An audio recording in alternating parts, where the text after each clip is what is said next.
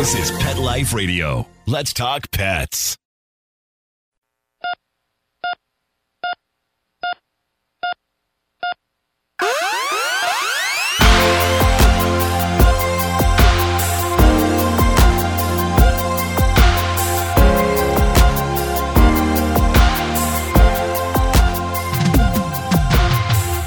Welcome to ER Vet on Pet Life Radio. I'm your host, Dr. Justine Lee, and I'm a board certified emergency critical care specialist and toxicologist. Thanks for joining us today. Today, we're going to be talking about blood transfusions in dogs and cats. We'll be right back after these messages.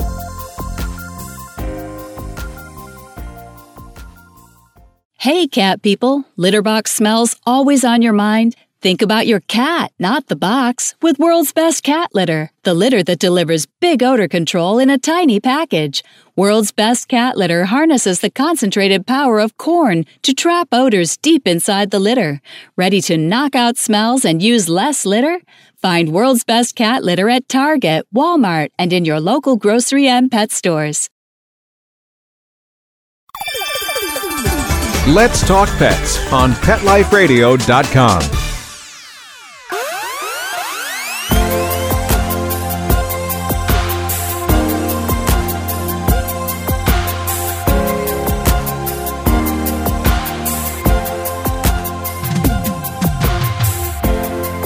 to ER Vet on Pet Life Radio.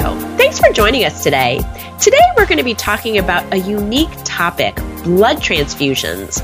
Now, a lot of pet owners aren't actually aware that you can give blood transfusions to dogs and cats. And you're probably wondering where we get that blood from. Well, most of the time, blood transfusions are given to patients that need either red blood cells or plasma. I end up using a lot of blood transfusions or even plasma transfusions in the emergency room because I see a lot of trauma cases. So, one of the first examples where we're actually going to give a blood transfusion is a dog or a cat if they undergo some kind of trauma.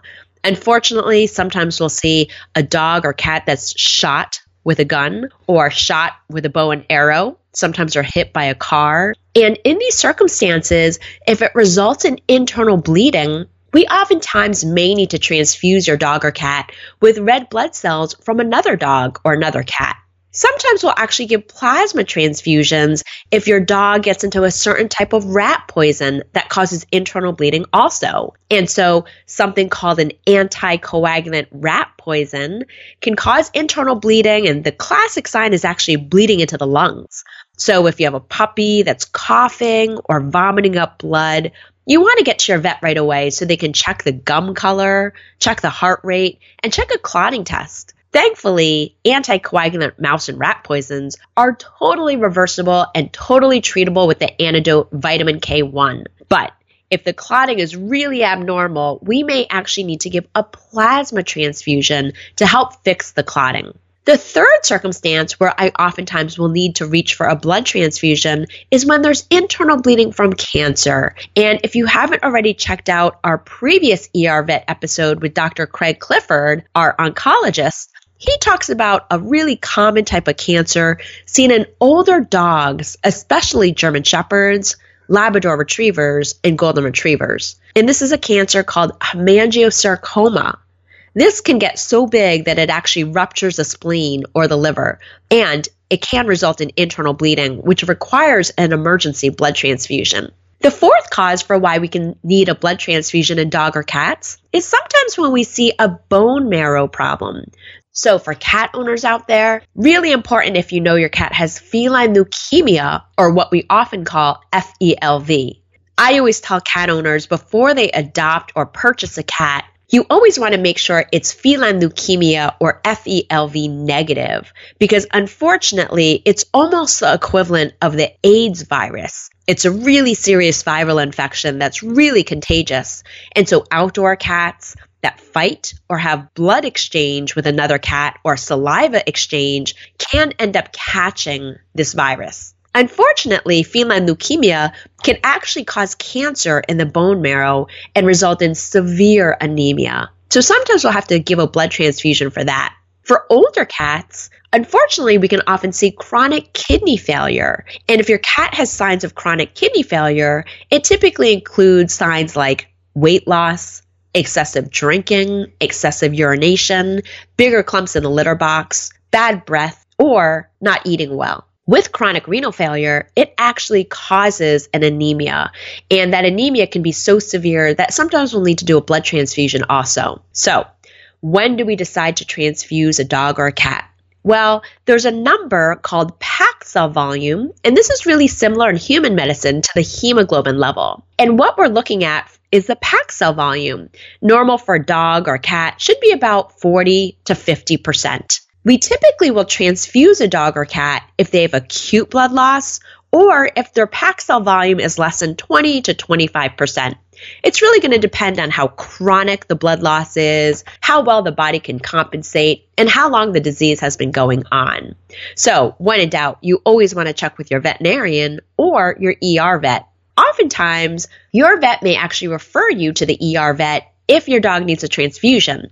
Because most people aren't aware, but general practitioners or family veterinarians don't typically carry blood products in their hospital. And that's because it's quite expensive.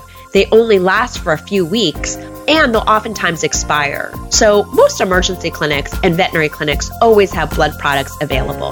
We'll continue with this really important life saving topic right after these messages from our sponsors.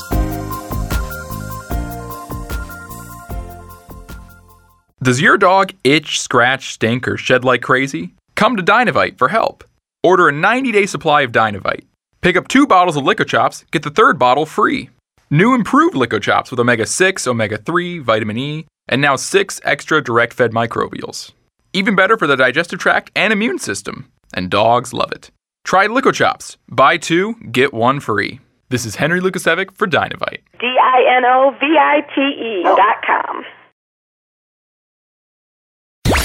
Let's talk pets Let's talk pets. on Pet Life Radio. Pet Life Radio. PetLifeRadio.com.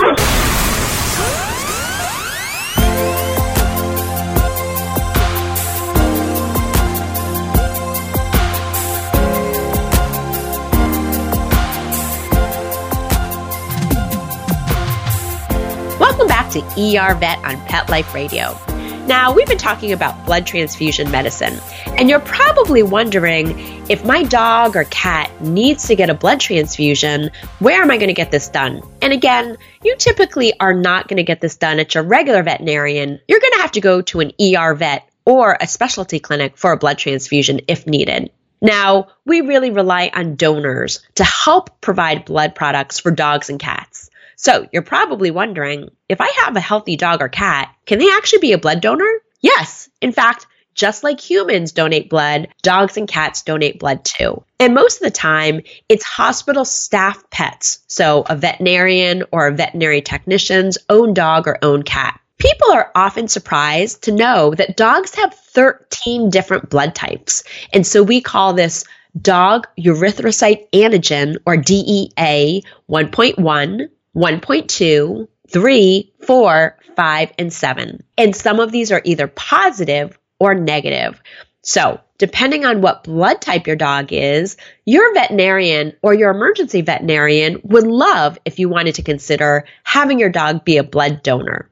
Now, there are actually true universal donors, and these typically are what we call DEA 1.1 negative dogs. So, if you live near a specialty clinic or an emergency clinic, consider contacting them to see if your dog is healthy enough to be a blood donor. Most of the time, it has to be a relatively healthy pet. So, for dogs between one and eight years of age, they can't be on any medication except for their flea and tick and heartworm medication, and they have to be totally healthy and up to date on their vaccines. Most of the time, specialty clinics and emergency clinics will actually do complete blood work, and that's about five to eight hundred dollars worth of blood work to make sure your dog is healthy enough to donate blood. If your dog does donate blood, we typically ask for a commitment of four blood donations a year for typically two to three years, depending on how often the clinic needs blood. What about cat owners? Well, interestingly enough, for cats, you have to be really careful transfusing cats. And the main reason why is there is no universal donor in cats. In other words, cats oftentimes are blood type A, B, AB, or a really, really rare type called Mik, named after a cat, Mik. Now, if we give the wrong type of blood to a cat, it can actually cause a fatal transfusion reaction. So your cat always needs to be blood typed with a blood test before they get one drop of blood. That's because they're born with antibodies against certain blood types. That's not the case with dogs. Thankfully, with dogs, they can receive one free blood transfusion before they develop antibodies. When in doubt, consult with your ER vet or your veterinary specialist to find out if it's safe for your dog or cat to either receive blood or to give blood. Now, for cats, we oftentimes will actually sedate them if they want to be a blood donor. And that's just so it's not stressful to them while we collect some blood. It's a really, really light sedative. It only lasts about 10 to 15 minutes, and your cat doesn't have to be completely asleep for it. It's just enough to take the edge off. For cat donors, we're oftentimes looking for cats that are healthy. They have to be relatively young, so between one year and eight to 10 years of age.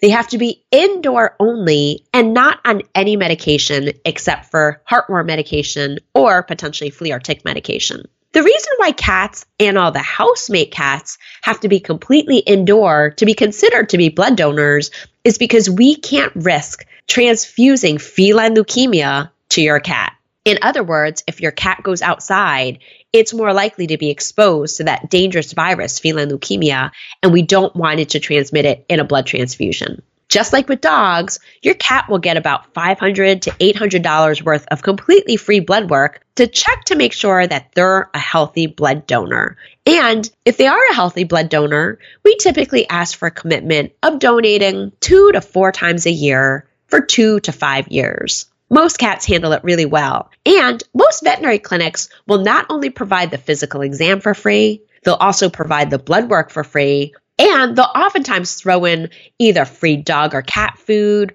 or a discount for future medical visits. So it's worth talking to your local ER vet or your local veterinary specialist to see if your dog or cat can be a blood donor. Most importantly, know that emergency vets and specialty clinics have the ability to do blood transfusion medicine just like in human medicine. So, if your dog or cat is severely ill, really anemic, has underlying kidney disease or feline leukemia, when in doubt, work with your veterinarian or your ER vet or specialist to find out if a blood transfusion could potentially save your pet's life. Well, that brings us to the end of today's show. Find me at drjustinelee.com, on Facebook at Dr. Justine Lee, or email me at drjustine at petliferadio.com. With that, we're out of time, and we'd like to thank Mark Winter, our producer, for making this show possible. See you at the next episode. Let's Talk Pets, every week on demand, only on PetLifeRadio.com.